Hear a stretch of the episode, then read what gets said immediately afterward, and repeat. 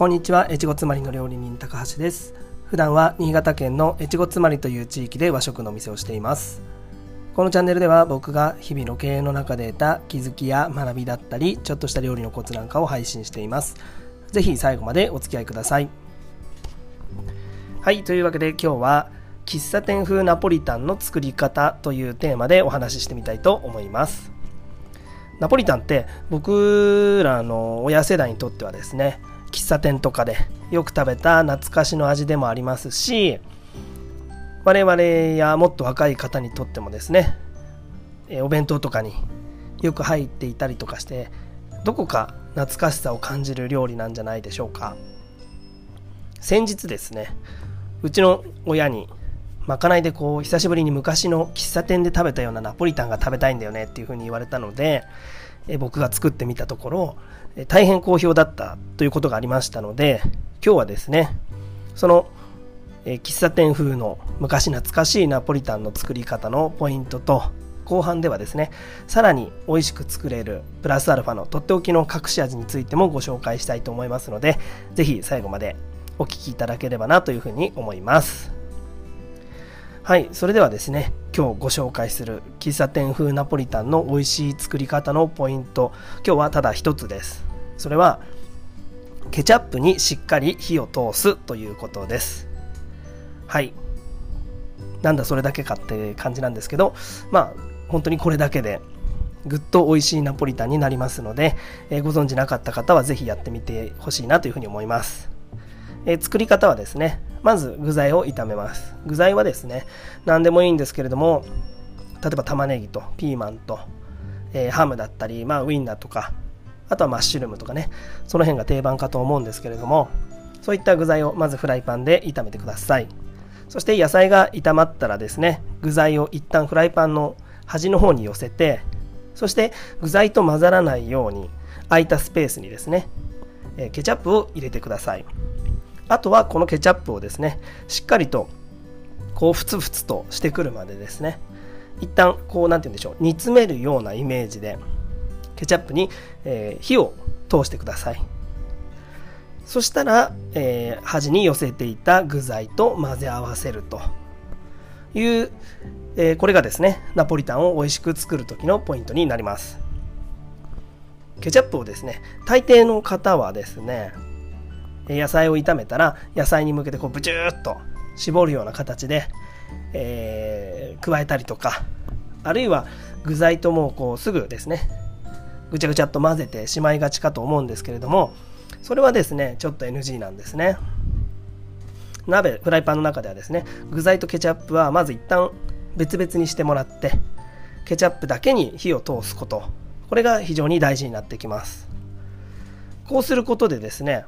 ケチャップ独特のこう酸味を飛ばしたりとか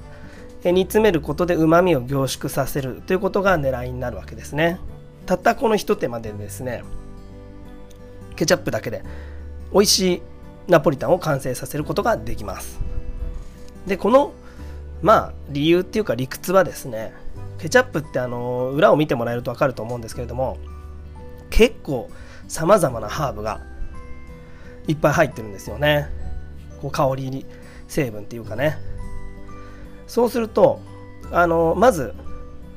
そちらをですね火をしっかり通すことでその香り成分ハーブの香りを引き立たせることもできるんですね。例えばスパイスからカレーを作ったことがある方は、えー、ご存知かと思うんですけれどもまず油であのスパイスを炒めますよね。それってスパイスの香りをしっかり油に移すというそれが、えー、狙いですよね。それが今回もえケチャップに当てはめて、えー、同じことが言えるわけなんですね、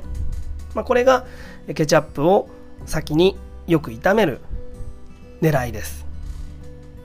でここからがですね、えー、2つ目。隠し味ですね。今日のポイント。僕はですねナポリタンを作る時に隠し味程度にバターを 10g と砂糖と醤油を小さじ1杯ずつ、えー、ナポリタンに加えています。もうこれだけでぐっと味にこうまとまりが出るんですね。これまあ砂糖醤油バターを入れることでですね先ほどのケチャップの酸味をさらに和らげるという効果があるのが、えー、特徴なんですけれどもやっぱりねナポリタンが日本発祥の料理ということもあってか日本人に合わせた、えー、醤油をですねほんの少し加えたりしてあげるだけでこう何て言うんでしょう。我々にとって馴染みのいい味になったりするんですよね。こればっかりはね何て言うの理屈じゃないというかこれを聞きの、えー、皆さんもですねなんとなくイメージできるような気がします。こう目玉焼きは醤油だとかなんかアジフライには醤油だとか醤油にこだわる方っていらっしゃると思うんですけど結構ねそういうのとこう共通してるんじゃないかななんていうふうに思ってるんですけれどもこの隠し味入れるタイミングはですね野菜を炒めた段階でケチャップを入れる前に野菜がある程度ちょっと火が入ってきたなという段階でバターと砂糖と醤油を入れて野菜と炒めてあげれば OK です。その後に先ほどご紹介したケチャップを、え寄せて空いたスペースに入れて炒めてあげると。あとはですねナポリタン作る時にあのスパゲッティのケチャップ炒めになりがちだと思うんですね。ボソボソ。っていうかね。そうならないためにもナポリタンを作る時もですね、えー、パスタの茹で汁を取っておいて、えー、パサパサになりそうであれば茹で汁を加えてそのケチャップソースの煮詰まり具合を調整しながらですね麺と、えー、絡めていただけると失敗なくですね、えー、ケチャップ炒めにならない美味しいナポリタンが作れるかなというふうに思います。ああとはですね他に結構まかないとかでよくやるのがこのケチャップを別々に炒める段階まで作ったら豚肉を火を通した豚肉を加えてこう豚肉のケチャップ炒めとかも美味しく同じようなやり方で作れますので、えー、おかずに困った時はねケチャップが1つあれば、えー、あとは豚肉とかねありものの野菜でそういったケチャップ炒めなんかも作れますのでその時もですね是非ケチャップは最初にケチャップだけで火を通して酸味を飛ばしてうまみを凝縮させるというやり方やってみてください。はい。というわけで今日の作り方のポイントまとめますと、えー、ナポリタンを作る時はケチャップを、えー、フライパンの空いたスペースで先によく炒めて酸味を飛ばしてうまみを凝縮させてから具材と混ぜ合わせてください。そして2つ目が隠し味にバター 10g 砂糖醤油小さじ1杯ずつを、えー、加えていただけると非常に馴染みが良くてどこかこうノスタルジックな懐かしい味になると思いますので是非やってみてください。はい。